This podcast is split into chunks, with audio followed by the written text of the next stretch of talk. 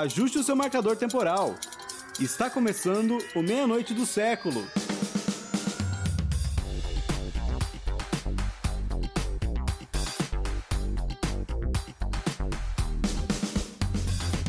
Boa noite, gente. Bem-vindos a mais um Meia-Noite do Século. Hoje, como sempre, com o nosso camarada Lucas. Boa noite, bom dia, boa tarde, meus amigos. E a nossa querida Lilian, de novo aqui conosco, ela que já participou na primeira temporada. Se quiser se apresentar, por favor. Boa-noite, Natasha. É, eu sou a Lilian. E se prepare, porque eu só falo bosta. É, eu sou a Lilian, agora acadêmica de ciências criminais, presa na Bolsolândia e imunizada. É tudo que vocês precisam saber sobre mim. Inveja, né? Inveja. Bom, gente, eu sou o Marcos, então vamos a mais um Meia-Noite do Século.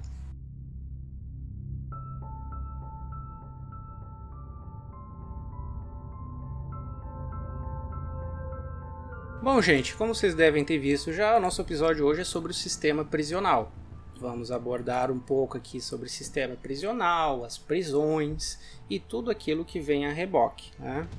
Uh, a gente sabe que o Brasil hoje é um dos países que mais encarceram no mundo, né? Temos uma população carcerária de quantas pessoas hoje, Lilia? 794 mil pessoas aproximadamente.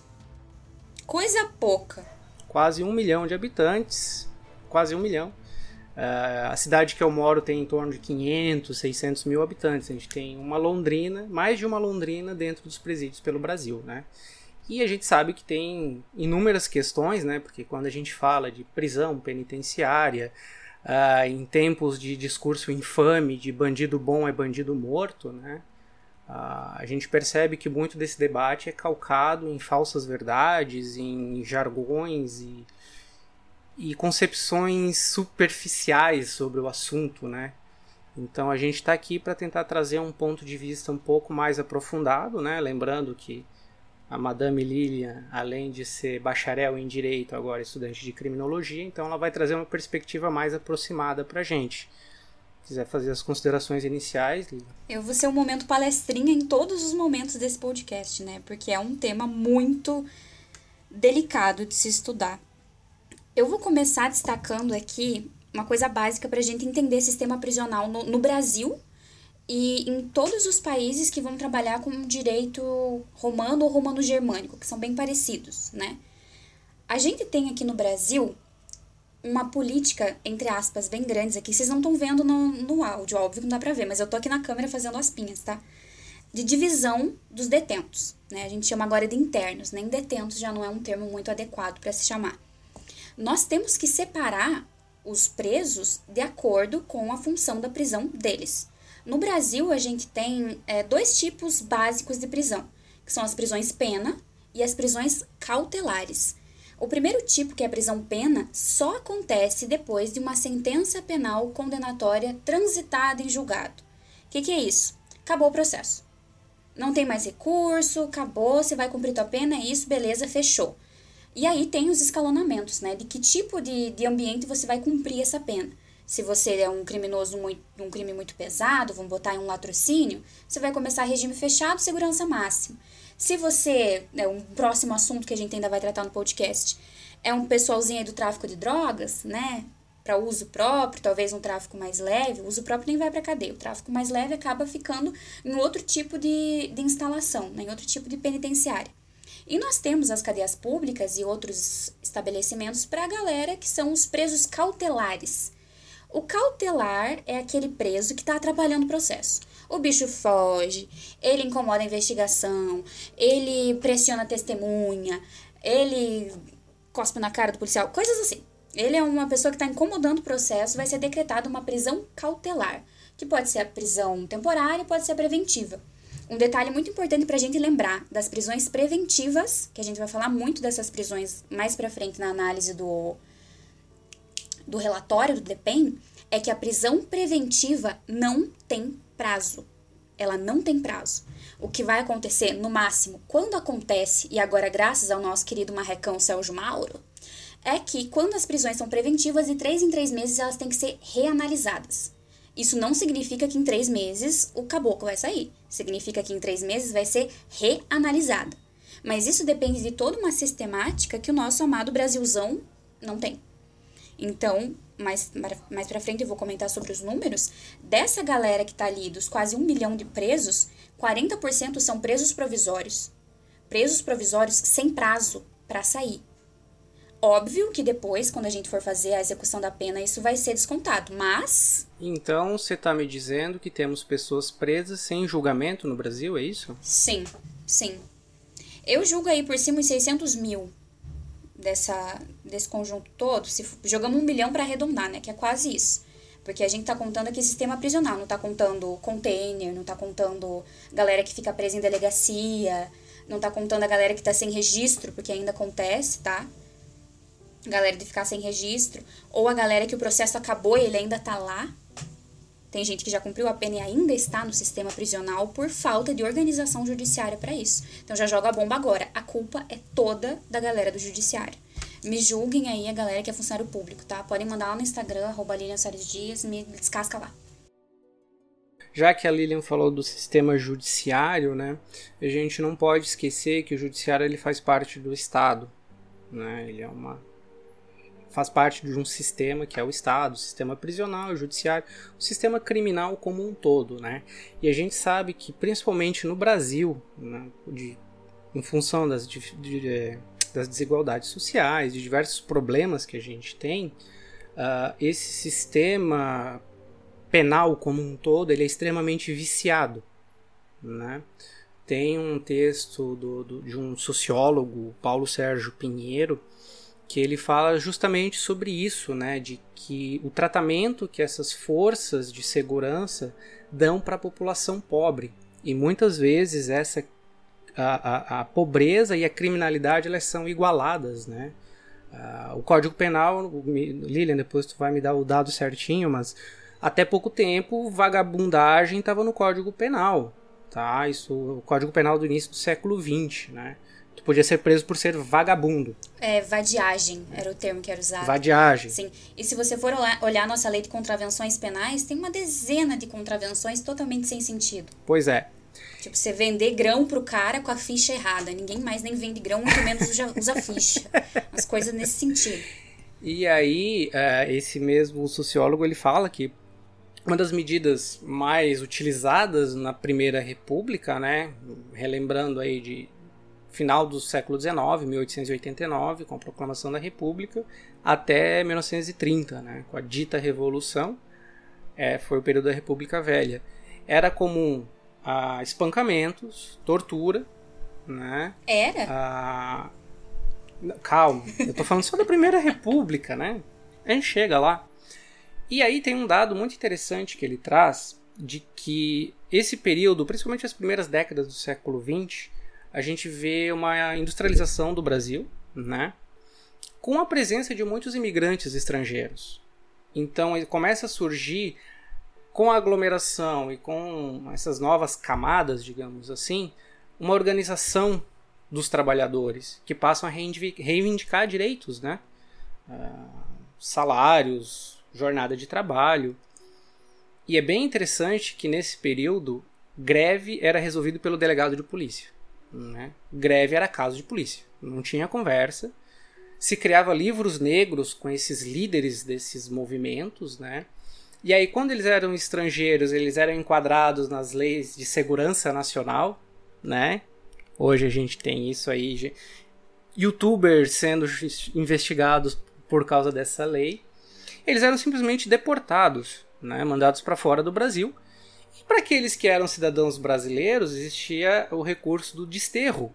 Simplesmente jogava todo mundo no porão de um navio e vai para o Acre.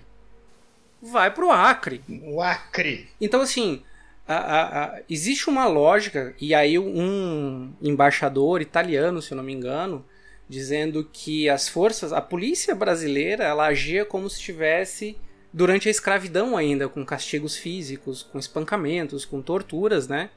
E existe uma lógica de eliminação física daquele indivíduo, daquele sujeito que causa desordem social, né?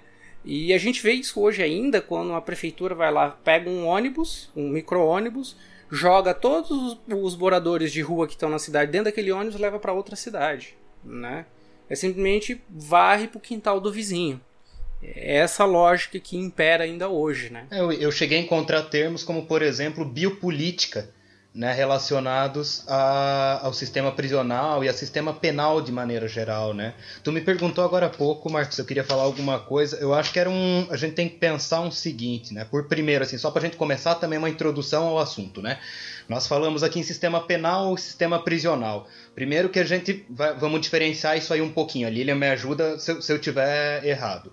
Um sistema penal ele não vai englobar apenas um, uma dessas partes compositoras do sistema. Desculpa, o sistema prisional ele é uma parte do sistema penal. Ora, pois, esse sistema penal ele também é constituído por sistemas policiais ou acusatórios, algo nesse sentido, e também judiciais. O sistema prisional é só um aspecto, ele é só um trecho desse sistema penal. Ou seja, a toda uma estrutura legal, uma estrutura de poder, estrutura e que daí a gente vai conversar mais à frente, reflete na sociedade e é refletido pela sociedade, que a gente está falando aqui mais em Brasil, né? Vamos pensar mais assim, mas que foi construído através né, do, das nossas formações sociológicas, das nossas formações econômicas, especialmente, e que se mantém eh, de maneiras muito, inclusive, é, próximas no que tange a estrutura a gente consegue perceber que esses sistemas judiciários, esse sistema uh, que, que monta o sistema carcerário,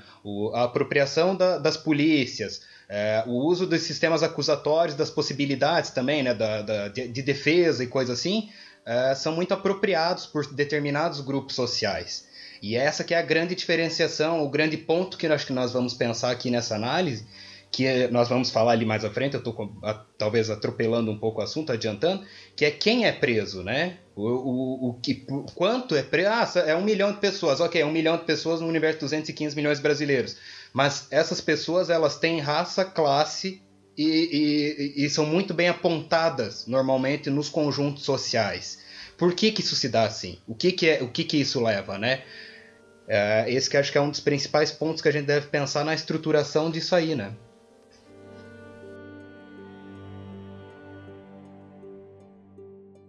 Vamos voltar ao titio Carlos Marcos, né, Karl Marx, que ele enxerga o Estado, ele é, a, a, ele é apropriado pela classe dominante, que no, no, modo de produção capitalista é a burguesia, né? Então a burguesia se apropria do, do, tem o poder estatal e se apropria do aparelho estatal, de Estado, né? Então e as forças policiais e todo o sistema penal como um todo, ele é um, uma forma de repressão, né? É a violência do Estado sendo aplicada na sociedade.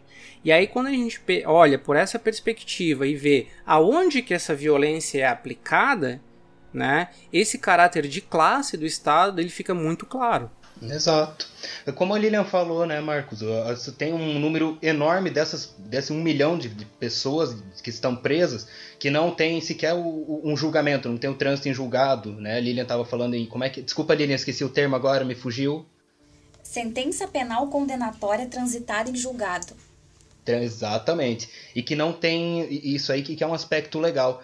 Ou seja, a gente vê a apropriação da classe, né, Marcos, em cima desse sistema Ora, pois, quem consegue fazer uma reclamação perante o sistema judiciário? Quem consegue se desviar do sistema acusatório? Quem consegue controlar a polícia? Quem, quem vai preso? Ora, pois, se não é uma das nossas máximas expressões da, da, da luta de classes, né? Exatamente. Né? Sim. Agora, abordando a questão em si do relatório, para o nosso querido público, por favor, consultem o relatório do DEPEN. O Sistema Carcerário Brasileiro alimenta, salvo engano, de dois em dois anos ou ano em ano, tá? Tem mini relatórios de seis em seis meses sobre a população carcerária. Tá? Quem é, por que tá lá, o que que tá esperando, o que que precisa aquela pessoa, se ela tem deficiência física, se ela é, por exemplo, é, membro da comunidade LGBT, tem, tem vários aspectos lá que são abordados para fazer um perfil do preso brasileiro. E hoje em dia, para acompanhar, né, vocês podem acompanhar no relatório, quem está preso no Brasil, em sua maioria, é um homem entre 18 e 29 anos, preto, semi-analfabeto. e pobre. É essa a galera que está presa no Brasil hoje em dia. Lembrando que o Brasil é um país gigantesco e nós estamos falando de uma quantidade de aproximadamente 800 mil pessoas. Né? Não vamos jogar tão alto um milhão, mas vamos botar 800 mil pessoas. É muita gente. Dessas 800 mil, mais da metade dessa galera é preta, pobre e semi-analfabeta. Nós temos no Brasil uma tentativa da Defensoria Pública, que seria o órgão estatal que olharia por essas pessoas, mas a Defensoria Pública é, é parca, é mínima, mínima. Se comparado com o Ministério Público, que é o responsável, né, para quem não está habituado com as funções, o Ministério Público é responsável por acusar. A Defensoria Pública seria a quem defenderia o pobre que não tem dinheiro para pagar um advogado, que também é muito caro. Um dos, dos defeitos desse nosso sistema é que a advocacia é inacessível para a maioria das pessoas. Né?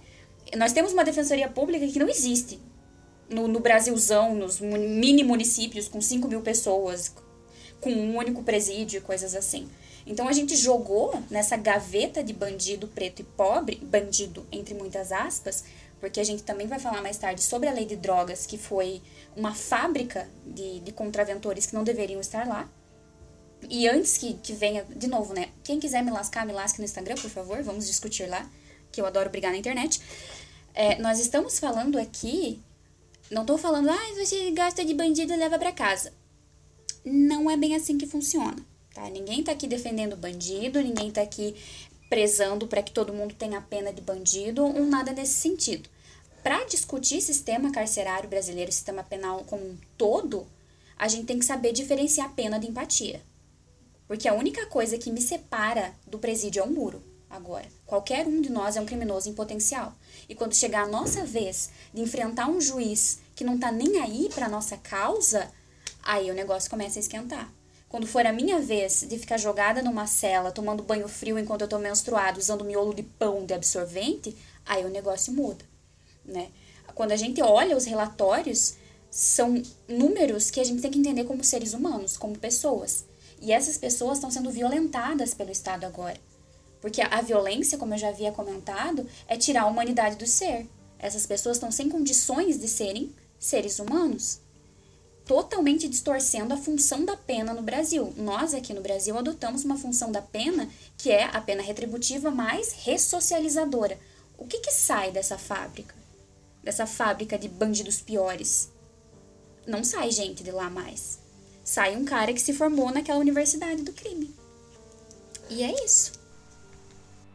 Tem algumas coisas aí que eu queria colocar, Lilian, e aí acho que o Lucas é, vai me ajudar porque assim a, a violência a, de Estado, seja no Império, na República, principalmente na República, contra a população pobre, ela, é, ela marca a história do Brasil.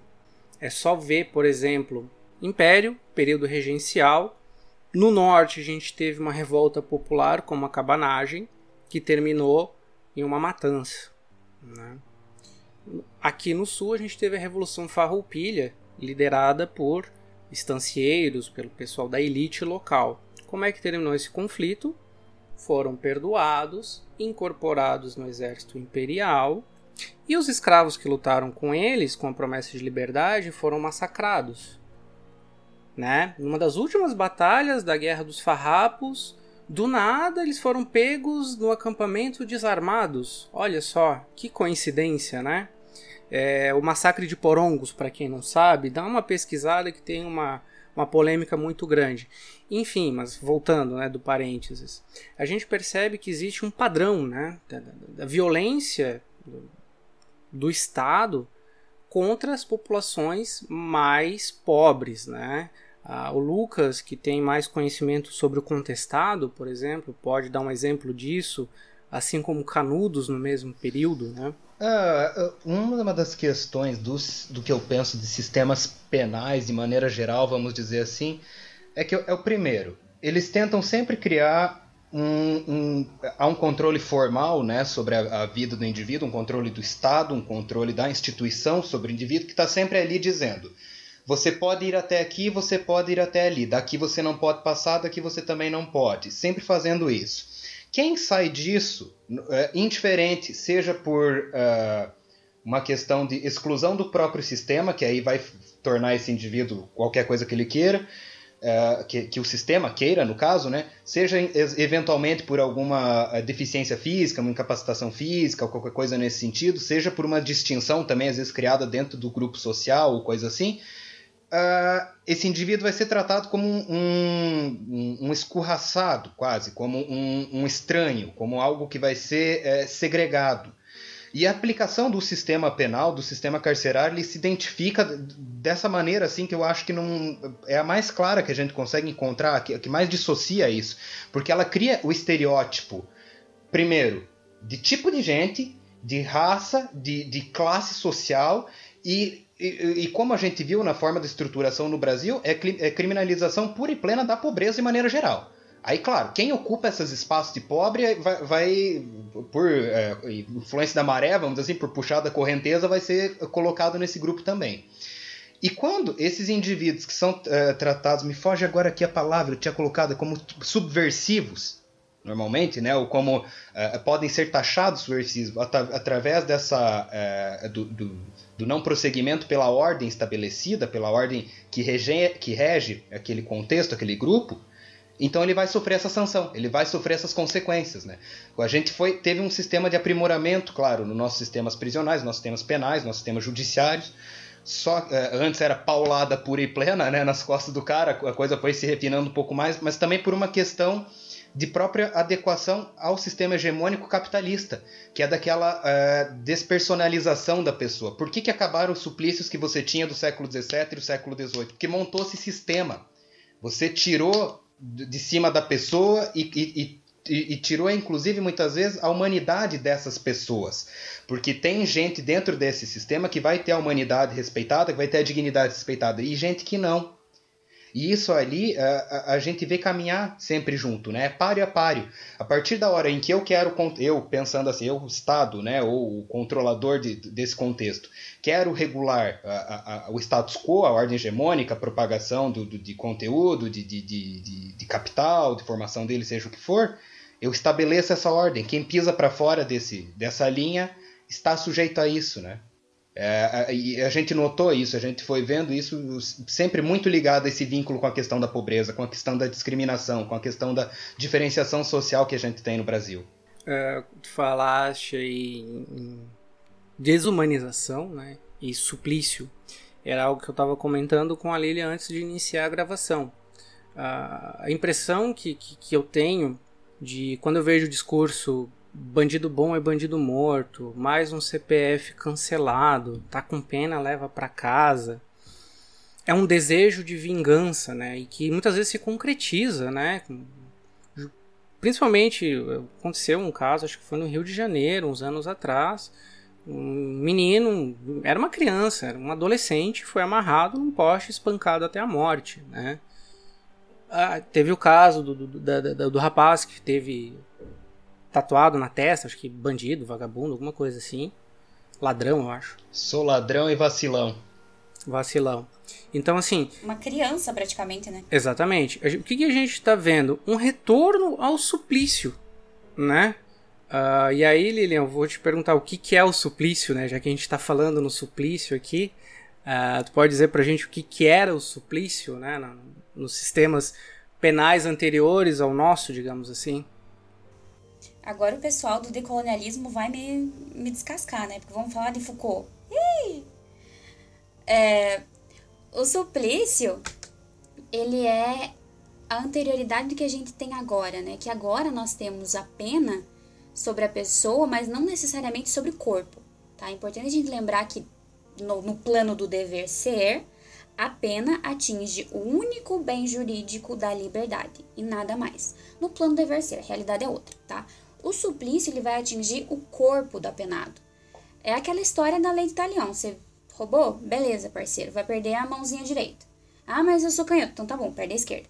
Ah, você, sei lá, deu um. um mostrou um, o dedo pro, pro juiz, você vai perder o dedo do meio. Mas eu fiz um joinha, perde o dedão. É essa a lógica do, do suplício. Mas a gente tem que lembrar que o suplício ele imperou num momento em que uma coisinha chamada direito penal do inimigo imperava. E uma das características desse direito penal do inimigo é a desproporcionalidade das penas. A pena, no, nessa época né, do, do suplício, é quase sempre maior do que o crime. Ela é mais dolorosa, ela é mais sofrida, a pessoa penada vai ser mais humilhada. É por isso que o suplício é feito em público. Quem leu o famosíssimo Vigiar e Punir vai ver já no primeiro capítulo, é um suplício público. É um show, é o Lola Palusa da galera ir lá ver o pessoal ser espancado, né? E hoje a gente ainda tem isso. Porque quando tem preso famoso, a galera se junta na frente da delegacia, a galera se junta na frente do fórum para tentar assistir o tribunal do júri pela janela. O tribunal do júri é público. Nós ainda temos o show, a gente ainda não se desconectou dessa política do suplício. E, e, e, essa questão ali ele apresentou, falou muito bem dessa despersonalização e que é sistemática, eu acho, do, da ordem ocidental, vamos dizer assim, né? Do que nós temos aí desde o século XVIII, pelo menos, para cá, meados do século XVIII, que foi colocado é isso, né?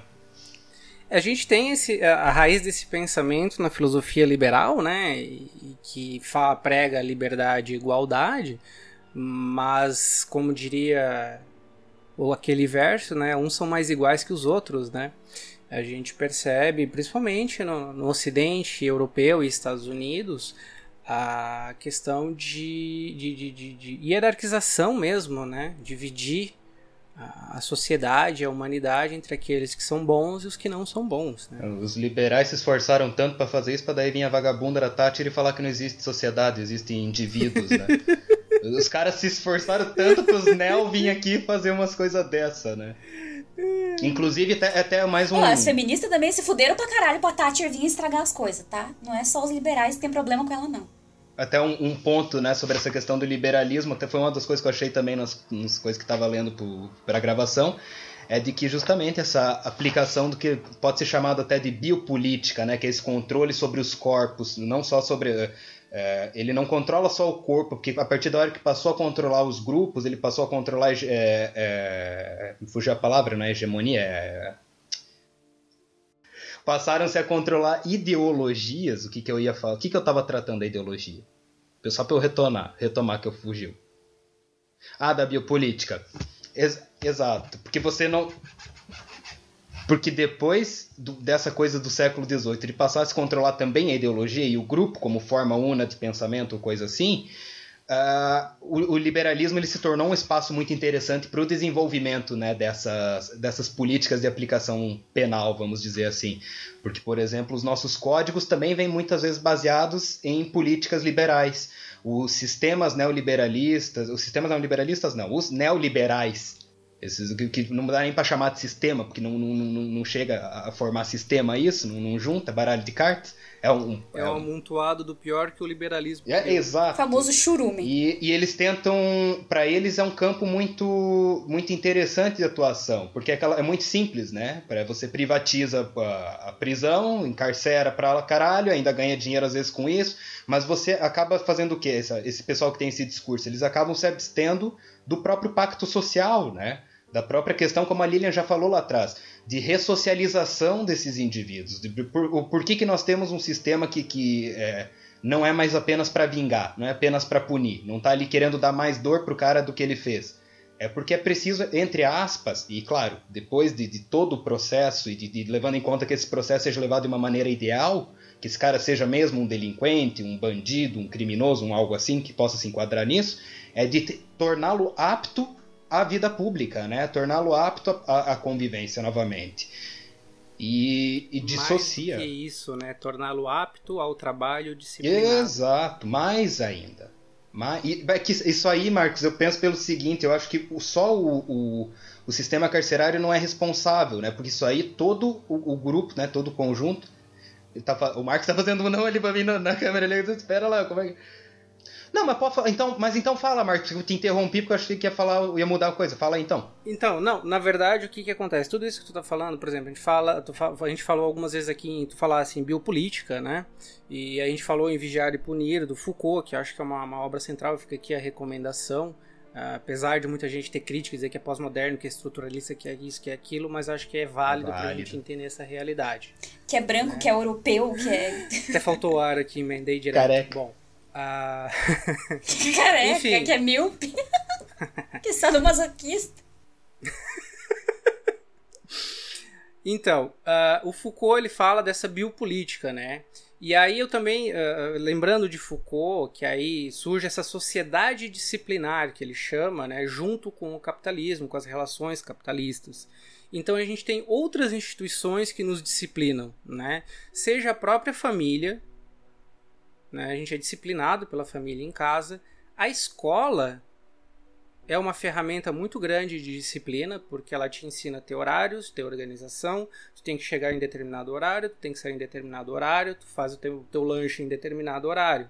O que, que é isso senão a dinâmica disciplinar de uma fábrica, né? Uhum. E isso me faz lembrar também, aí tu, tu vai conhecer, Lucas, o, o Thompson, né, o historiador britânico, né, historiador social britânico, que ele tem um, um livro muito bom, Costumes em Comum, que ele tem um capítulo que, que é fantástico, assim, um dia eu queria escrever igual a ele, que ele relaciona a, a, a questão do tempo ao surgimento né, dos relógios no cotidiano e a adoção do, do, do relógio, seja o relógio de, de, de, bolso, o relógio de pulso, e como esse aparelho que mede o tempo, né, ele surge como algo de status, né, que se almejava adquirir aquilo, e que também é uma ferramenta de controle dentro das fábricas né? Então, nosso tempo passa a ser controlado. Sociedades pré-industriais, o tempo que é que, que, que, se vive é o tempo da natureza. O sol levantou, o sol se pôs, algo que a gente percebe ainda em comunidades rurais, né? Que não estão preocupados com o horário do ônibus, o horário que eu tenho que bater o meu cartão, o horário que eu vou fazer o intervalo do almoço, né? Tudo isso é disciplina. Então o Foucault trata muito bem disso, eu acho que a, a, a, sacada dele é muito boa nesse sentido, né? Se quiser, como tu falasse aí, Lilian, se Decolonial quiser me tocar pedra, fica à vontade, tô nem aí. Eu acho que quando o, o, o, pensamento é válido, a gente tem que usar, né? E a, quem foi que falou em necropolítica? Não sei se foi o Lucas ou a Lilian. Lilian, Bom, tu leu Necropolítica, né? O, eu chorei na metade, mas eu li. Eu dei uma choradinha. O, o Achille Mbembe, ou Achille Mbembe, eu não sei a pronúncia correta, ele usa a biopolítica do, do Foucault, né? Então, é, é, é uma continuação dessa obra. Hoje, quais são os crimes que mais levam as pessoas para a prisão, Lilian? São os crimes contra a vida ou os crimes contra o patrimônio? Um milhão de reais para quem acertar. Tráfico e crimes contra o patrimônio, mas não qualquer crime contra o patrimônio, tá? Tem alguns crimes aí que são mais comuns que outros. Por exemplo, os furtos qualificados, os roubos qualificados, os latrocínios, e latrocínio é crime contra o patrimônio e não contra a vida e tem penas maiores do que crimes contra a vida. Então, levar seu celular e depois te dar um tiro e vice-versa é mais importante do que te dar um tiro, tá bom? Lembrem-se disso. Ah, então tu tá me dizendo que eu só chegar e te dar um tiro é menos grave do que se eu te der um tiro e pegar teu celular, é isso? Exatamente isso que eu tô te dizendo. Ah, Mas eu nem quero o telefone tá. Sim. Bolsonaro mesmo. É esse o nosso esqueminha, gente. Ironia, tá, gente? Por favor. É. Ninguém vai, vai perder celular nem levar tiro. E outra, outra coisa que é importante a gente lembrar, falando de neoliberalismo, falando de disciplina, é que nós criamos aqui um exemplo de, de presídio modelo, tô fazendo as pinhas com a mão, que é o presídio industrial. Se, o, o cara, por exemplo, né, vamos fazer aqui o mainstream, o cara cometeu um crime contra o patrimônio. Ele furtou um negócio que tava lá dando sopa no balcão de loja. Tá? Ele furtou. Furto simples, coisa tranquila. Foi parar no presídio, Beleza, ele tá lá no presídio industrial. Nunca vai porque o presídio industrial é para crimes maiores, mas vamos fazer aí uma simulação.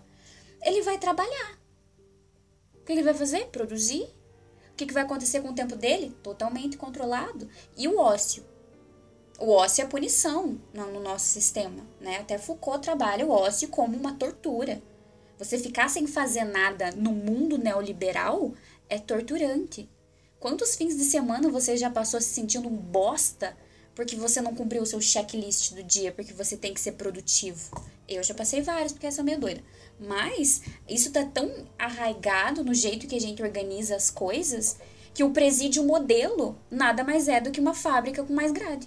É, agora. E ao invés de você fazer entrevista, você comete um crime para entrar lá. Você consegue um trampo roubando uns negócios.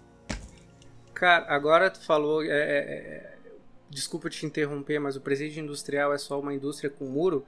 É a mais pura verdade. Conheci pessoas que trabalhavam em indústrias grandes que o tempo para ir no banheiro é controlado. A pessoa não pode sair do posto de trabalho. Não pode. E a quantidade de doença que isso gera é gigante. Quando a gente for falar de trabalho mais pra frente, spoiler do que virá nos próximos podcasts. Quando a gente for falar de algum de trabalho e controle de pessoinhas trabalhando, o nosso corpo sofre pra caramba com isso. Porque, cara, como é que eu vou agendar com a minha bexiga o horário que ela quer ser esvaziada? Sabe? Aí esse pessoal tá cheio de infecção urinária, rim tá infeccionado, saúde aí, senhor o rim tá infeccionado, o, o pulmão tem problemas porque você respira um negócio que não era para respirar, teu ouvido lasca porque o EPI não é suficiente. E o, o, Lilian. Oi. E, as, e os problemas psicológicos, né? Estresse, ansiedade. A gente vive numa sociedade mentalmente Sabe doente. um bagulho bizarro? Lembra que vocês já falaram da pulseirinha que mede o batimento cardíaco e o sono, né? Tem um negócio aqui uhum. que mede o teu nível de estresse. Ah, é que eu preciso muito de aviso. Ele te dá um aviso quando você tá muito estressada. Eu não, nem se nota quando eu tô estressado, nem se nota. Eu, eu cuspo marimbondo, não é nem se nota. É. é. eu preciso descobrir. Eu não sei. Eu tô com taquicardia, eu tô suando, Até tremendo e não assim, consigo calma, formular uma calma. frase. Será se eu tô estressada? Eu preciso de um aparelhinho para me, me lembrar que eu tô estressado, né? Aí me deixa mais estressado ainda. Calma, você calma. Respire. É, tem um negocinho se fazer respiração. Ah, vai se lascar. Fazer respiração. Mas, mas volta, vamos voltar aqui pra pauta do, do, do, do, Não, e aí, gente, só lembrando, né? Quando a gente fala de crimes contra o patrimônio, a gente volta a enxergar essa função né, do Estado através da polícia e da justiça, judiciário, não é justiça, né, Lucas? Exato. De proteger a propriedade, né? Que é o a base, o pilar do liberalismo é a propriedade privada, né? Não é a liberdade, gente, não se enganem, é a propriedade privada. A liberdade é liberdade para ter propriedade privada por isso, por esse lado, né, de, de, de, ver que a maioria das pessoas estão presas por crimes contra a propriedade, a gente percebe essa função do Estado. Inclusive, um outro autor marxista, o Althusser, no, no artigo que ele fala sobre os aparelhos ideológicos do Estado, os aparelhos repressores, uh, ele faz uma uma, uma, uma, uma alegoria que é muito interessante de que os aparelhos repressores, polícia, exército, prisões, eles são o escudo que protegem a, a, o Estado, burguês no caso, né? E os aparelhos ideológicos atuam por trás desse escudo de proteção. Mas a, a polícia serve para isso, né, princesa? Exatamente. E às vezes é bem literal, né? Só ver a tropa de choque. É. O, o, sistema penal ele, ele é feito, feito entre aspas, né? E, e, dizem que ele não tem essa intenção, mas ele é, ele é feito para criar grupos distintos mesmo, né? Para separar entre pessoas perigosas, do que ele, que ele chama de pessoas perigosas, e pessoas dóceis, né? Que acho que é uma expressão que até o Foucault mesmo usa, né? Ele é utilizado para docilizar essas pessoas, ou seja, para enquadrá-las nessas disciplinas e nessas lógicas de, normalmente, capital, mercado e, e, e sociais, né? Nessas estruturas. É um negócio do nós e eles temos, somos nós, os cidadãos de bem, detentores de uma quantidade considerável de propriedade que nós só temos por puro merecimento, tá? Não é privilégio, é merecimento puro e que o outro não tem. E até, inclusive, existe uma parte do estudo da gênese criminosa que lasca o cacete em cima dos crimes contra o patrimônio. Porque para algumas visões aí é, criminológicas, o crime contra o patrimônio, e aí o pessoal da, do abolicionismo penal vai se identificar, ele só existe porque a desigualdade existe também. Se não existisse nós e eles, se não existisse pobre e rico, não teria sentido você usurpar a propriedade de outra pessoa para conseguir ter também. Porque muitas, muitos dos crimes, muitas das gênesis desses crimes giram em torno do querer ter o que o outro tem. eu vou fazer ali um corre de droga porque eu quero comprar um tênis da Nike. Eu vou fazer ali esse, esse assalto porque eu preciso de grana para fazer tal coisa, eu preciso de dinheiro para isso. A gente tá fazendo, falando aqui de crime é, não organizado, tá? Porque a questão do crime organizado é outra. Daria um podcast também, né? Falar só do Comando Vermelho. Isso é maravilhoso. Mas aí a gente vai preso por causa dos senadores e, e deputados que a gente tem que citar e. É que não dá mais pra, pra xingar, né? A exceção da verdade já não, não existe mais. A exceção da verdade já era. Ah, mas, mas voltando. O, o cerne do negócio é: se não tivesse nós e eles, também não existia um muro que botava a galera lá do, do crime contra o patrimônio preso. E olha quanta gente sairia desse nosso sistema superlotado se a gente não, se a gente observasse melhor os crimes contra o patrimônio.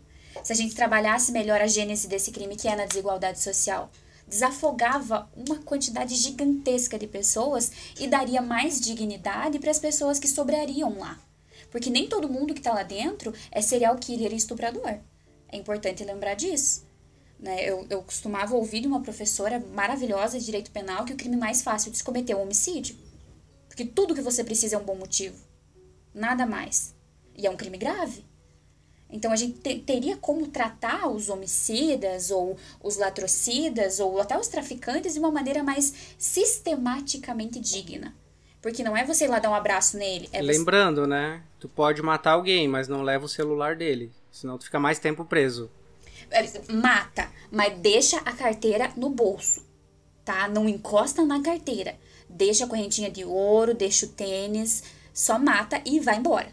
E de preferência, dá uma corridinha, tá bom? Pra ser mais, mais emocionante.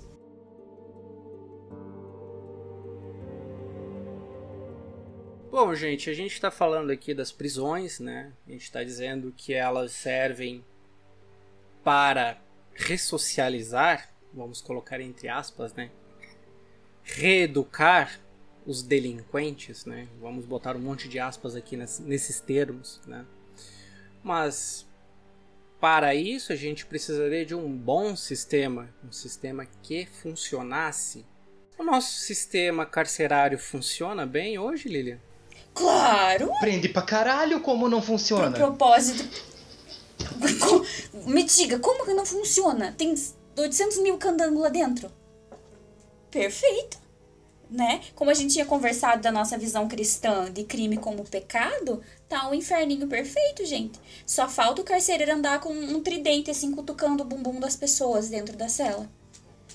É só o que falta. Se ele conseguir entrar na cela, né? Porque normalmente elas estão super lotadas. Cela, normalmente é pavilhão, meu anjo. Cela é privilégio. Você ficar trancadinho Olhando o relatório que tu mandou para nós ali, que tu comentou um pouco antes, né? Ah, em termos de lotação, assim, o, o, o estado que está melhor está com 125% de ocupação. Né? Tem estados que passam de 200% de ocupação. Sim, tá, tá, tá tranquilo. Aí você repare, assim, que a gente tá falando de estados que ficam ali no trópico, né? Uhum. 50 graus dentro da cela, você numa cela 6 por 6 com 20 caboclo, um do ladinho do outro, dormindo em pé, mijando em pé porque né, não, não vai ter como usar o banheiro. Fazendo rodízio para poder fazendo dormir. Fazendo rodízio para dormir, fazendo rodízio para mijar num cantinho, né, comendo comidinha azeda. Você vai sair reeducado de que forma de lá? Não sai de jeito nenhum. Mas voltando à sua pergunta inicial, funciona bem? Para o que a sociedade brasileira e a própria política penal brasileira vem adotando, né, esse negócio aí de lei e ordem, tolerância zero e direito penal do inimigo, para o que a gente vem adotando, funciona altos funciona bem. Funciona tanto que os níveis de criminalidade nunca foram tão altos. Ele não funciona para o que ele é idealizado, mas para a realidade carcerária funciona super bem.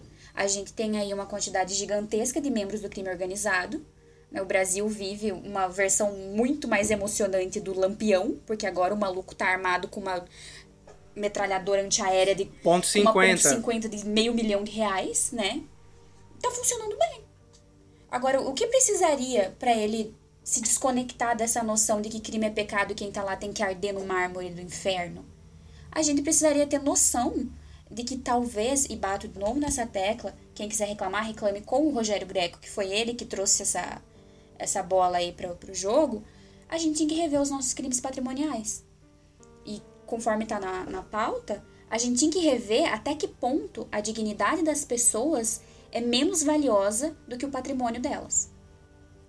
Porque o patrimônio do branco está valendo muito mais do que a integridade física e psíquica do preto e pobre. E não precisa ser o branco rico, não. Pode ser o branco pobre também. Porque ele vai ter o patrimônio dele muito mais importante do que a integridade de uma pessoa que é preta. Porque, ah, o cara roubou, tem que perder a mão. Tá bom, amigo. O cara roubou, tem que perder a mão. E daí ele vai fazer o que sem mão? Tu não disse que ele tem que trabalhar? Ele vai trabalhar com o quê? Só com a mão esquerda. E, bom, já que a gente está falando sobre o sistema carcerário em si, eu acho que é bem válido a gente falar um pouco sobre essa realidade dentro das prisões brasileiras, né? Porque é, é, é, um, é um paradoxo que a gente tem na nossa sociedade, que as pessoas querem a punição, que se aproxime do suplício, a pessoa tem que sofrer, tem que passar pelo inferno, mas ao mesmo tempo quer que a pessoa saia desse inferno regenerada, seja um cidadão de bem. As coisas não encaixam essas duas coisas, né? Tem que escolher uma ou outra. É, o, tem um, um, autor muito importante que fala sobre isso, que é o Raul Zaffaroni. No manual de direito penal dele, a terceira parte é toda sobre a prisão. E ele trabalha muito essa questão da, da máquina de violência. A gente submete essas pessoas à violência e cria um outro estado. A sociedade que colocou eles lá dentro não quer eles nessa sociedade. Então ela vai criar um outro estado comandado por outras regras e vai deixar ele condicionado durante anos, décadas nesse outro estado totalmente alienado do que está acontecendo aqui fora e quer que ele volte totalmente integrado. Como assim? Como que eu integro alguém na sociedade retirando ele dela? Como faz? O próprio Zaffaroni fala: olha, Primeiro que essa pena nem é pena, porque ela não cumpre a função a que se propôs, que é a função ressocializadora. Né? Ele fala também das penas de morte que não cumprem essa função, de trabalho forçado, de o próprio exílio não, não cumpre essa função. Né? Como é que eu vou fazer para esse cara que é um marginal, né, que está à margem da sociedade, se integre à sociedade, você joga ele ainda mais para a margem? E, e faço essa pergunta sem ter a mínima ideia de qual seria a resposta. Ninguém tem ideia da solução. Sim, Lucas? a gente vê o tamanho do nosso fracasso, em, eu não sei se eu digo enquanto nação, enquanto coletivo, enquanto. Enquanto sociedade é, mesmo. É, é eu, eu, acho que a gente. Até tava, esses dias atrás estava dando uma olhadinha nesse aqui. Eu já falei dele no, desse livro ah, no. Angela Davis. No podcast certa vez. Ai, o A Liberdade é uma Luta Constante, que é muito legal. Ela fala né, sobre as formas de, de, de, prisão, e agora tem muito idiota aí, inclusive nos Estados Unidos se utiliza muito né, o modelo de prisão privada. Então, é, é são esses, a, gente vê a nossa falência enquanto sociedade, porque já que nós jogamos esses indivíduos nessas masmorras, que, que são verdadeiras masmorras, as, as prisões brasileiras em muitos casos, é, você não induz nem a reeducação ao modo de produção, porque ele sai dali, ele não consegue um trabalho porque ele tem a ficha marcada. Uh, eventualmente, pode inclusive, quando você, o cara comete esses crimes menores, é colocado nesses espaços, pode ser induzido a, a se aliar a grupos ou, ou facilidades ou coisas que ele encontra ali para sua própria sobrevivência coisa que de dentro da estrutura do Estado vai ser um, uma abominação, mas é aquela história, né? O Sérgio Moro querendo pichar nas paredes do, do, do, dos presídios, não entre pra facção. Sim, mano, beleza. Com a minha mulher lá grávida na favela, com dois filhos para criar, grávida não sei o quê, com um botijão de gás para pagar, com comida para fazer, para não sei o quê, eu vou, não vou me aliar à facção porque o Sérgio Moro me pediu aqui pichado na parede, Patético. sabe? E, é, a, a, a, gente falha é, no, em todo um sistema retroalimentativo de, de entender esse indivíduo, de, de, suprir as necessidades dele, aquela coisa que o Marx também falava, cada um vai dar uh, e receber na sua necessidade e, e capacidade de, de, proporcionar. Então, você tira essa capacidade do indivíduo de proporcionar algo à própria sociedade. Quando ele sai desse sistema, quando ele, ele, ele está, digamos, apto, né, por, por, essa lógica, a estar em sociedade de novo, a coisa não é, é assim para ele também se, se, rearrumar, e, e, e, falha tudo, porque você gasta dinheiro, você, você perde investimento em educação, você perde em, em tudo, você fode a vida de, de, de, centenas de milhares de pessoas e não resolve nada, porque esse problema não. não ele está sendo pensado para fazer isso, para ter aquela, aquela margem, sempre aquela margem de desemprego que as pessoas têm para manobrar o capital. Nesse caso, são margens de, de, de corpos mesmo O exército de reserva, né? Exato. Aí sabe o que, que a galera faz para resolver esses problemas? A galera cria um instituto maravilhoso chamado UPP. Como se a PM fosse conseguir resolver um problema desse tamanho. Já começa o erro de militarizar a polícia. Porque o militar é feito para lutar contra o inimigo. Uma concepção filosófica rasa. Como é que uma polícia. Quem é, vai ser o inimigo da polícia? Olha lá no, no relatório do DPEM que você já vai perceber quem que é o inimigo da polícia. A própria população se torna inimiga, né? Mas quem é esse inimigo? É esse outro dentro da minha sociedade. Seja por um tom de pele, por ser de outra classe, ou simplesmente por viver na favela. Ele passa a ser o outro seu inimigo. E aí, nessa lógica, faz todo sentido uma polícia militar, né? E falando sobre a questão das facções, da, das prisões, todos os problemas que a gente tem, a, a gente tem dois problemas graves que alimentam esse problema, né, das facções, desse estado paralelo, que é a política de drogas, que eu vou pedir para Lilian falar um pouquinho dessa política de drogas, né, porque uh, um Rafael Braga preso com dois papelotes vai é, condenado por tráfico e associação para o tráfico o filho da promotora é usuário com 500 quilos de cocaína dentro do carro. O S é usuário, gente. Um helicóptero socado de pó, caríssimo. Viu? Então, assim, são duas coisas que alimentam isso, ou seja, o sistema carcerário colapsando, né? É um colapso do sistema. Virou, ele perdeu completamente a função que foi imaginado, né? Ele virou um depósito de pessoas indesejadas na sociedade e que lá dentro, por ausência do Estado, eles vão buscar o amparo nas facções, como o Lucas falou. Gente, uma pessoa que é presa, ela recebe uma muda de roupa. Quando recebe? Quando recebe. Se receber alguma coisa, se tiver uma cama para dormir, já é muito. Não recebe papel higiênico. Toma banho frio. Se tiver um chuveiro, é muito. E muitas vezes o chuveiro não funciona tá? Uh, papel higiênico a família tem que mandar para o preso. E se esse preso não tem uma família em condições de ajudar ele dentro da prisão, ele vai fazer o quê? E aí a gente tem do outro lado uma política de drogas que joga cada vez mais gente lá dentro e vai alimentando esse sistema. Eu bato na tecla de novo, que acho que rolava uma temporada só falando da política de drogas pós anos 70 que a gente enfiou aqui no Brasil. Mas vamos fazer um resumo então, Lili, um recorte, que é a, questão da última legislação que a gente tem, que tentaria de, a, a fazer a separação entre traficante e usuário. Quais são os problemas disso? Salvo melhor juízo, é de 2006, tá? A nossa legislação mais nova. Acho que é 2006, 2004. 2000, vamos botar que é 2006. Se eu tiver errado, vocês imaginem que é o número certo aqui, tá bom? 2006. Mas nós temos agora uma tentativa, tá? Que não é despenalização do uso de drogas, tá? Não é legalização do uso de drogas, nananina não. É a aplicação de penas alternativas. Mais um momento palestrinha. As nossas penas aqui no Brasil, elas podem ser privativas de liberdade, a famosa PPL, tá? A pena de prisão, no geral, a restritiva de direitos e a multa tá? Que ali dói no bolso, a gente fica ainda mais triste do que pro presídio, porque o pobre ele se importa com o bolsinho dele. E quando a gente vai falar em porte de drogas para uso pessoal, nós vamos falar em penas alternativas, que são as restritivas de direito. Você vai receber uma admoestação verbal, você vai precisar prestar serviço à comunidade, você vai precisar participar de um curso para que alguém fale para você que cheirar cocaína é ruim, e é isso. Cumpriu sua dívida aí, pagou sua dívida com a sociedade.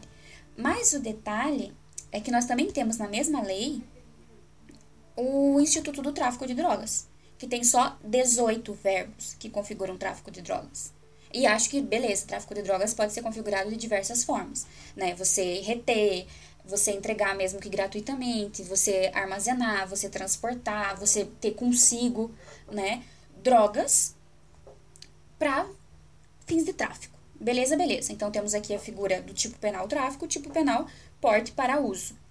Como é que eu faço a diferença de um para o outro agora, objetivamente, Lilian? Então, meu bem, você não faz. Porque a lei não diz. Não fala lá, ó. Dois baseado é porte para uso. Tá bom? Dois baseados só usuário. Só maconheirinho mesmo lá do, do núcleo de filosofia da federal. Agora, se você portar cinco, aí já pode configurar tráfico. A não ser que você seja filho de funcionário público. Daí é porte para uso. Tá bom? Esses são os critérios? Não, não são, porque não tem na lei. Não diz.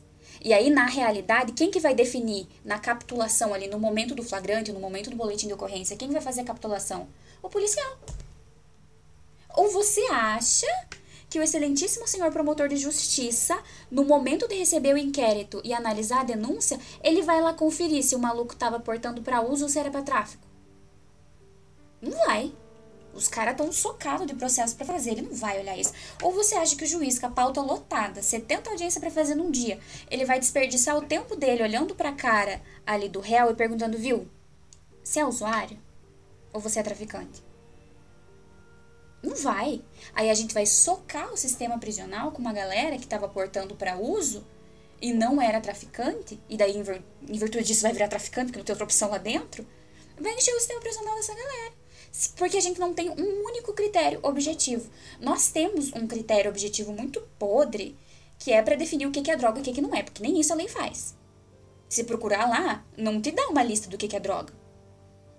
Diz ali que não, não pode portar, mas beleza, o que é droga, parceiro? Não diz. Sabe quem vai dizer? Uma portaria do Ministério da Saúde.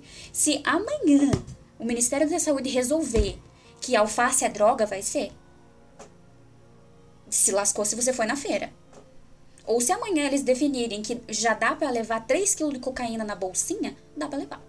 Porque é uma portaria que não passa por nenhum tipo de processo legislativo que está definindo hoje em dia o que é droga no Brasil. E em seguida, é um critério totalmente subjetivo, porque se a gente for conferir na lei também são critérios subjetivos que envolvem até o local em que se encontrava o réu, tá? Se ele estava perto de uma biqueira, é traficante. Se ele estava longe, é usuário. É mais ou menos esse o critério que é usado é isso que vai definir quem entra para o sistema prisional e quem pega a pena alternativa. E sabe quem que vai conseguir ir para a pena alternativa? Quem tem dinheiro para pagar advogado, porque se você for esperar a defensoria pública, você vai apodrecer lá dentro. Apodrecer.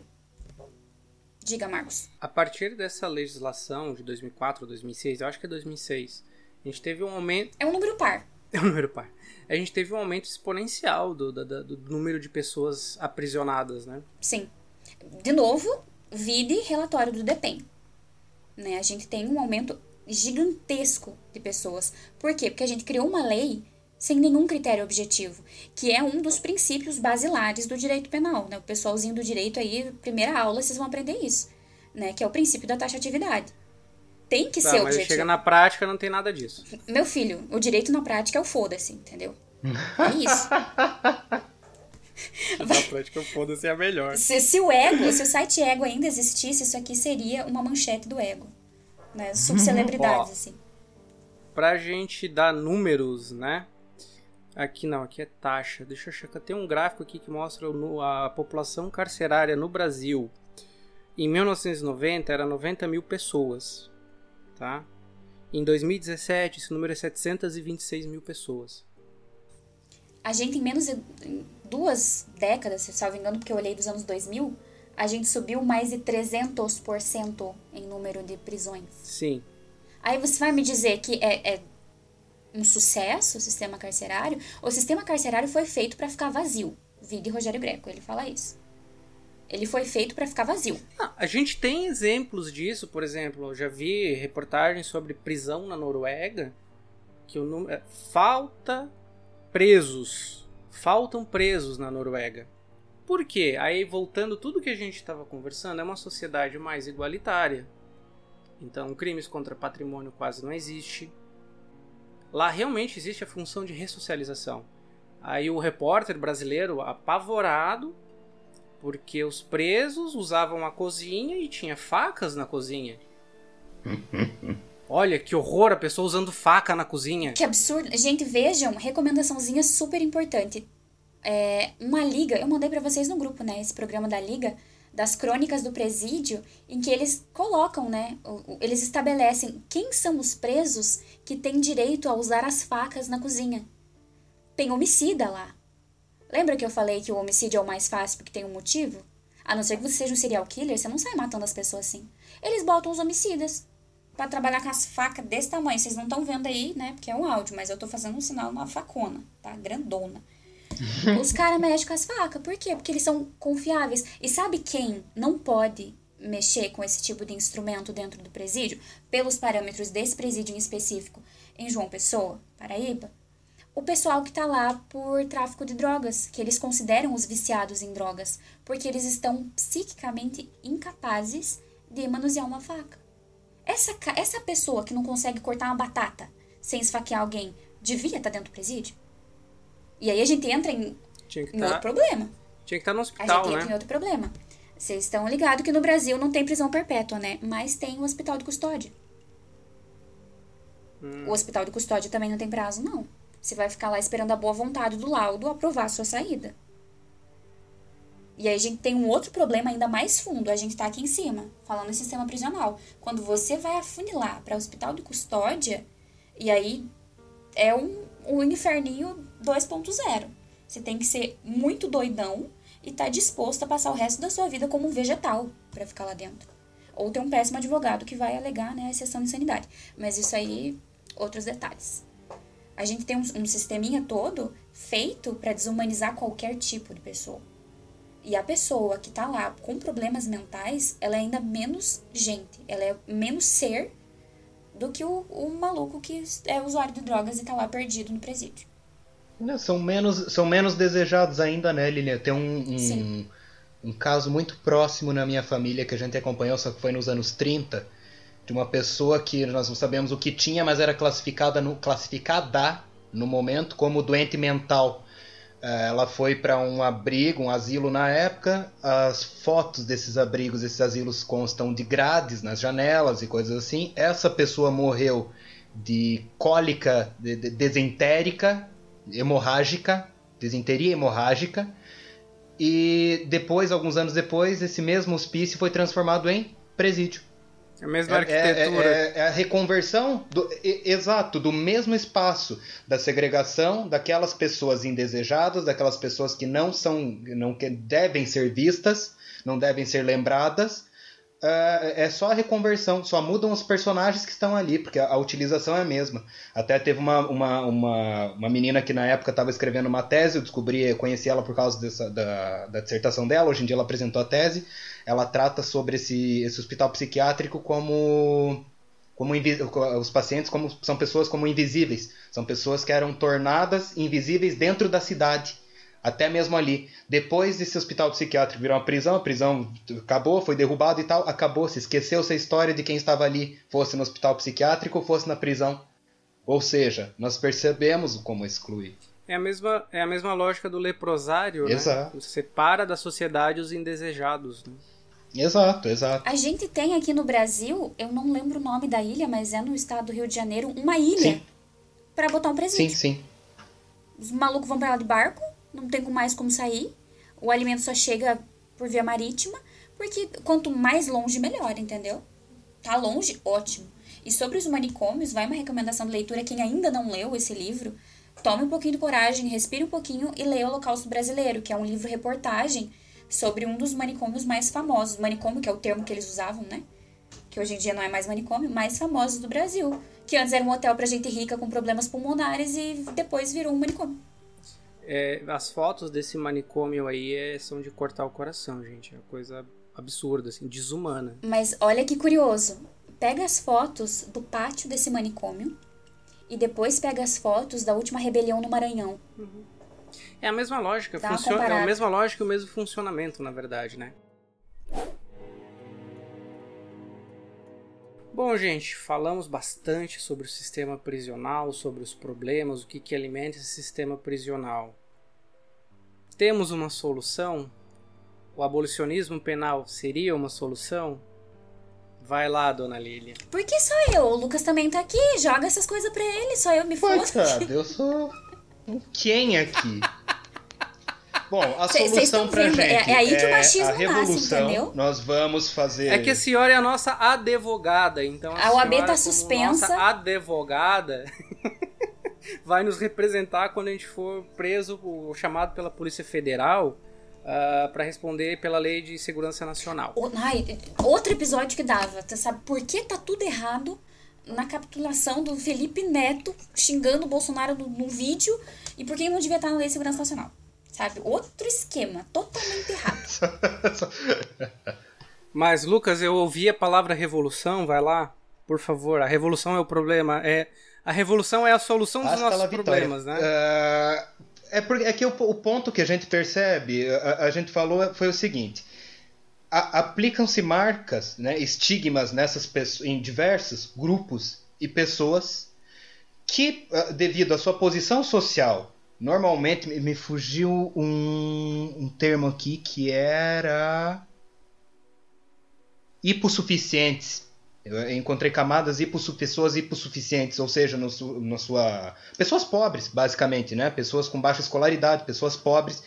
E o, o nosso sistema, o, o, não apenas o sistema penal, não apenas o sistema carcerário, sistemas judiciários, o, uh, seja lá o que, que for mesmo, eles não estão montados para uma um uso da dignidade humana, para um exercício da dignidade humana pura e plena. Indiferente se você é uma pessoa livre, se você é uma pessoa com, com, com restrições, se você é um trabalhador, se você é um desempregado.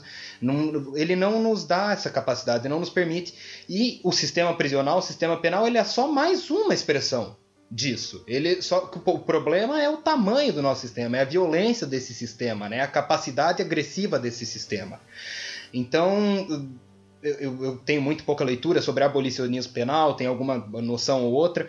Me parecem uh, haver muitas soluções. Essas soluções podem muito bem ser negociadas. Só que para que nós consigamos essas negociações, esse, esse essa ponta de, de esse, esse, espaço de conversa, como a gente já tratou em outros programas, né, Marcos? Volta para aquela porcaria dos liberais lá atrás, né? Quererem dizer de que não, mas tu é livre, tu é capaz, tu é pleno, tu po pode, tu pode realmente várias dessas coisas. Só que nós esquecemos do, da questão da igualdade, a, a, a, base de igualdade que nós não temos. E ora, pois, enquanto nós não tivermos mínimos de igualdade social, de, de questão financeira e econômica, nós não vamos conseguir sequer manejar esses sistemas, porque eles vão seguir travados. Ora, pois, você precisa passar por reformas legislativas para tal, você precisa de, de, de, de, né, de, de outras convenções para a gente poder tratar isso. É, ah, vamos fazer, tratar pela lógica do abolicionismo penal. Beleza, nós começamos essa luta há pouquíssimo tempo. Não, não, não é uma coisa que, que, que nós vamos pensar de talvez conseguir ver ainda com os nossos olhos. Talvez seja é uma coisa que é muito lá para frente. Então eu já tô naquele ponto assim que eu tô quase largando as cordas mesmo, falando assim: não, não tem. Se você não cortar a cabeça do, do filho da puta que tá comandando o, o, o sistema, a hegemonia, o contexto, você não vai conseguir alterar esses quadros. Esse que é o, é o que me dói de fato na alma, né? Porque esse sistema ele vai continuar é, lastimando pessoas, ele vai continuar ferindo pessoas, não por uma para defender de uma criminalidade ou de um mal propriamente dito, mas por uma situação de manutenção do status quo, não, não por outro motivo. Na verdade, bom, deixa eu fazer aqui a, a minha ponderação, considerações finais, enfim. E aí, Lilian, tu reclamou de ser a primeira, tu vai ficar por último, tá? Eu gosto de fazer drama, eu gosto de fazer drama. Ah, dramático. Sim. Eu sou a, a, assim, a cota de é... drama desse lugar, porque todo mundo é muito neutro, muito comedido. Muito eu sério, sou a toalhinha né? de crochê na estantezinha do Meia-Noite do Século. Assim, abolicionismo penal também não tenho muito, não tenho conhecimento aprofundado. Uh, nesse sentido, eu indicaria um canal do YouTube, o, o Jornal Antijurídico, que é com é, é Igor Leone, né? É Igor o primeiro nome dele? Eu não lembro. É o pessoal do Justificando, né? Isso, na verdade ele tá com um canal sozinho agora, né? E assim, é muito interessante, traz uma outra perspectiva bem interessante, né? E então assim, se a gente for pensar, o, o Lucas falou em cortar a cabeça do dirigente, né? Gente, é, uma hidra, né? O que a gente tem hoje é uma hidra. A gente corta uma cabeça, vem outra no lugar para substituir ela. O que a gente precisa é rever as nossas relações sociais e no que, que elas se baseiam. A gente vai dar mais importância à propriedade ou a gente vai dar mais importância à dignidade humana? Hoje a nossa sociedade dá mais importância à propriedade.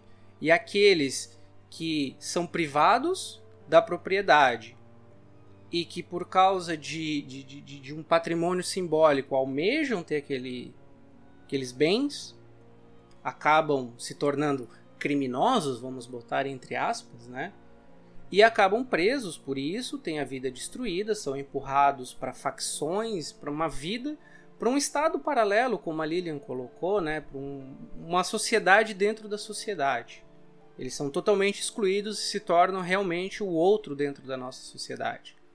Então, a, a igualdade que deveria existir entre todos os seres humanos vai por ralo abaixo. O que a gente tem hoje, o nosso sistema judiciário, o nosso sistema policial, o sistema penitenciário, é um show de horrores que serve para perpetuar o que a gente, a desigualdade que a gente tem hoje, reafirmar ela e proteger uma parcela da população, uma parcela da sociedade que detém o controle dos bens de produção e da, do, dos bens materiais, da propriedade. É isso que a gente quer para a nossa sociedade? Ou a gente quer procurar uma outra alternativa? Certo, gente? É, é com essas palavras que eu queria terminar. Eu pessoalmente estou satisfeito já. Lilian, se quiser por favor. Lendo Zaffaroni, eu até destaquei aqui, eu fiz um fichamento do, do manual dele. Ele coloca uma, uma solução. E, tipo, gente, é, é o Zaffaroni, tá? Botando a solução. Se você tá achando pouco, vai lá e discute com ele, tá? Tá lá na, deve estar tá lá na UBA, uma hora dessa. É o seguinte, ele diz, nessa linda linguagem do Zaffaroni, que o desejável, sob o aspecto político-criminal, é que os códigos utilizem um arsenal de penas alternativas ou cumulativas e que possibilitem ao julgador, por intermédio das combinações ou escolhas, eleger a solução mais adequada, impondo uma solução correta em abstrato. E isso seria uma das soluções, principalmente para os crimes patrimoniais. O que, que o Zaffaroni traduzindo aqui fora do juridiquês, tá? As nossas penas, elas, a gente trabalha uma modulação de penas hoje para que o juiz escolha entre o mínimo e o máximo, né? Digamos, 6 a 12 para homicídio simples, e aí tem as qualificadoras que podem aumentar, tem as agravantes, que aumentam a pena também, e tem aí as, os privilégios, né? Que, e realmente tem alguns crimes que são privilegiados mesmo, é esse o termo, que diminuem a pena. Né? Ou outras né, causas genéricas aí de diminuição de pena. É assim que o juiz trabalha hoje em dia. Tá? E para quem não está habituado, é o juiz que decide quanto tempo você vai ficar na cadeia, quanto tempo você vai sair de lá. Beleza? Beleza. A solução que o Zaffaroni apontou é dar opções para esse juiz. Ao invés de ter, ter lá subtrair para si ou para outro em coisa ali móvel, detenção dois a sei lá quantos anos, colocaria-se o seguinte: pode rolar uma multa, pode rolar um serviço comunitário, pode. Pode acontecer que essa pessoa tenha que restituir a vítima, porque a vítima é totalmente esquecida no nosso sistema penal. Né? A galera esquece a vítima como se ela não existisse no mundo do crime. E ela tá lá. Até o próprio Greco, cito de novo, também bate muito nessa tecla. Temos que lembrar das vítimas porque muitos crimes poderiam ser solucionados de uma maneira retributiva. Exemplo, patrimoniais. Devolve. Devolve e indeniza aquilo que você levou. Mas para o cara devolver, ele tem que ter como trabalhar para pagar. Voltamos para o mundo neoliberalista que você precisa produzir alguma coisa para compensar, né? botar aí na balança e equilibrar o que você fez.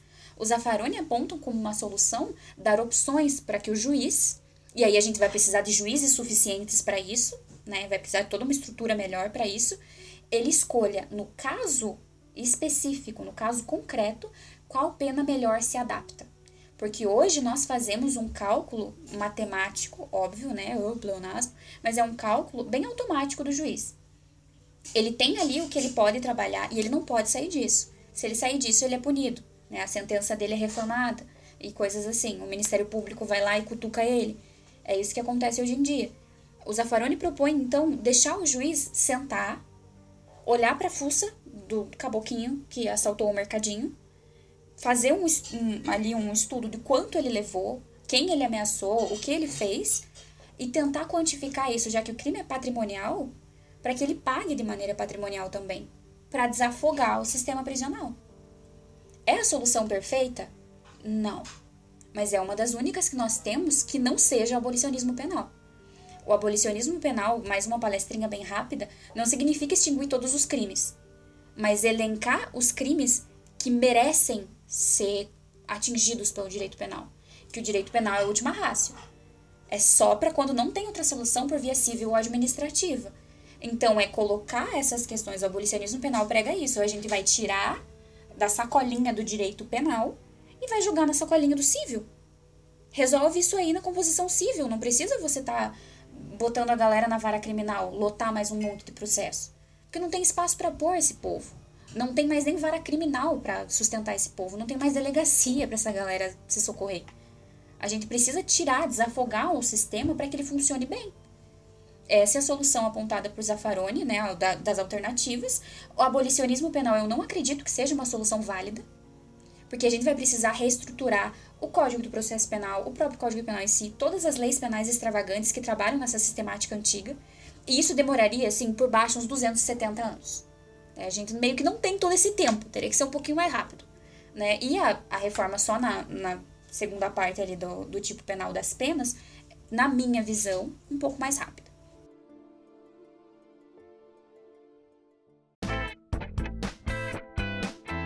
Bom, gente, então, uh, ah, para finalizar mesmo, agora para encerrar o assunto, acho que a gente já esgotou o que tinha para falar.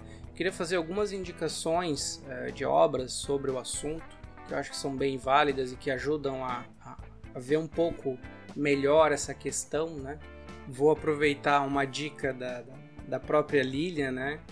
Pra gente, que ela mandou pra gente gravar o programa, o livro Prisioneiras, do Drauzio Varela, que ele mesmo coloca na, na, introdução que ele é o último de uma trilogia, né? Que é o Estação Carandiru. Qual é o segundo, Lilian? Carcereiros, salvo engano. Carcereiros e Prisioneiras, tá?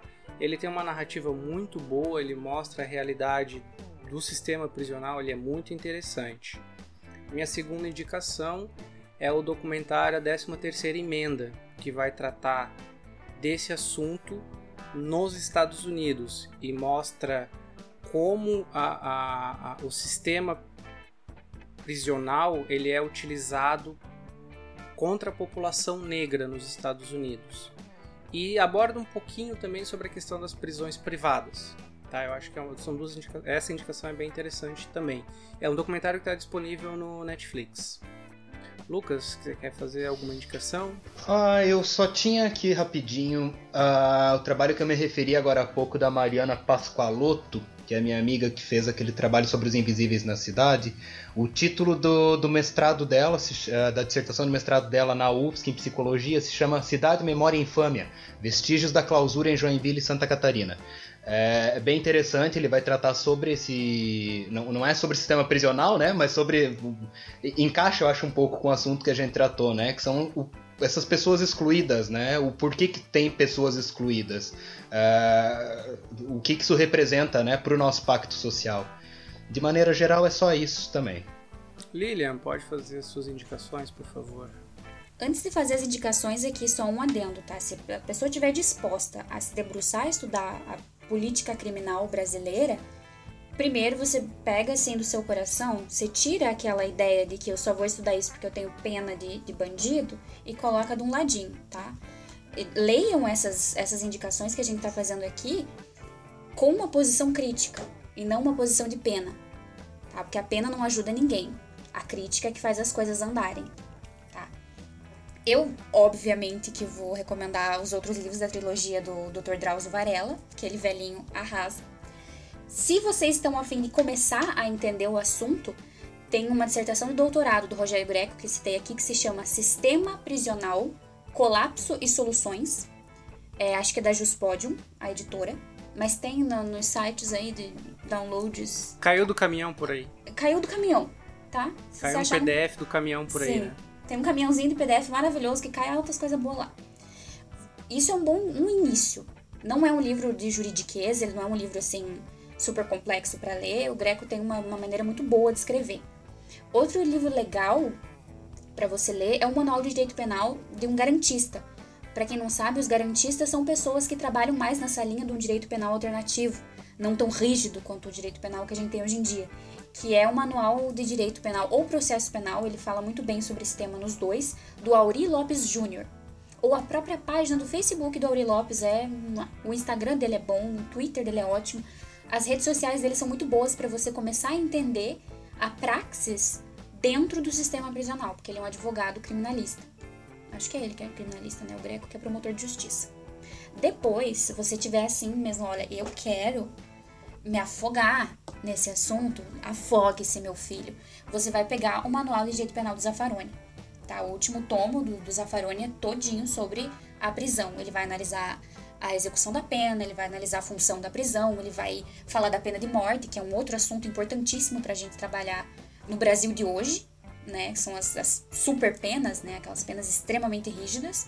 Ele vai trabalhar a prisão perpétua e vai criticar muito os nossos critérios aqui na América Latina para esse tipo de prisão. Você pode ir ainda mais para trás e ler um, um, livro chamado Direito Penal do Inimigo, do Rudolf von Hering. É um alemão que descreve muito bem como funciona esse direito penal super rígido né, que é uma das, das bases aí dessa cagada toda que virou o sistema prisional hoje em dia. E, óbvio, dos delitos e das penas do Beccaria. Também é um livro curtinho, é super simples de ler. Foi escrito, juro para vocês, no século XVIII, mas parece que foi mês passado que lançou, de tão atual que é esse livro dele. E acredito que são essas de livro, né? Calma que ainda vem mais. Vocês ainda podem assistir. Tem um documentário chamado Guerras do Brasil, que fala do sistema prisional também, mais especificamente. Muito bom dos, das facções. Né, tem uns, uns, episódios muito bons sobre a, as facções do Brasil, surpresa, que surgiram dentro dos presídios. E até lá eles falam, o único país do mundo que o crime organizado começa dentro do Estado. Um bagulho muito louco, né? Brasil é Brasil, galera. E as dois programas em especial da Liga, aquele programa da Band, tem no YouTube, caiu do caminhão direto no YouTube. Que são as Crônicas do Presídio. Na verdade, são são dois, não, são, são cinco. São cinco programas das crônicas do presídio. E um de homofobia nos presídios. Homofobia nos presídios é maravilhoso. Que a gente né, fez um, não fez nenhum recorte aqui nessa análise, mas nesse programa é o recorte específico das pessoas que estão presas, mas são transexuais, transgênero, são homossexuais, são qualquer outro, outra letra da sigla e que precisam ser segregadas dentro de uma sociedade que já é segregada para que não sofram ainda mais. São essas as recomendações. Quem tiver tempo, saco e obsessão suficiente. Quem quiser, deixa lá no Instagram do, do podcast que a gente faz uma listona de coisas que tem muito mais material sobre isso. Tem de graça na Amazon, um monte.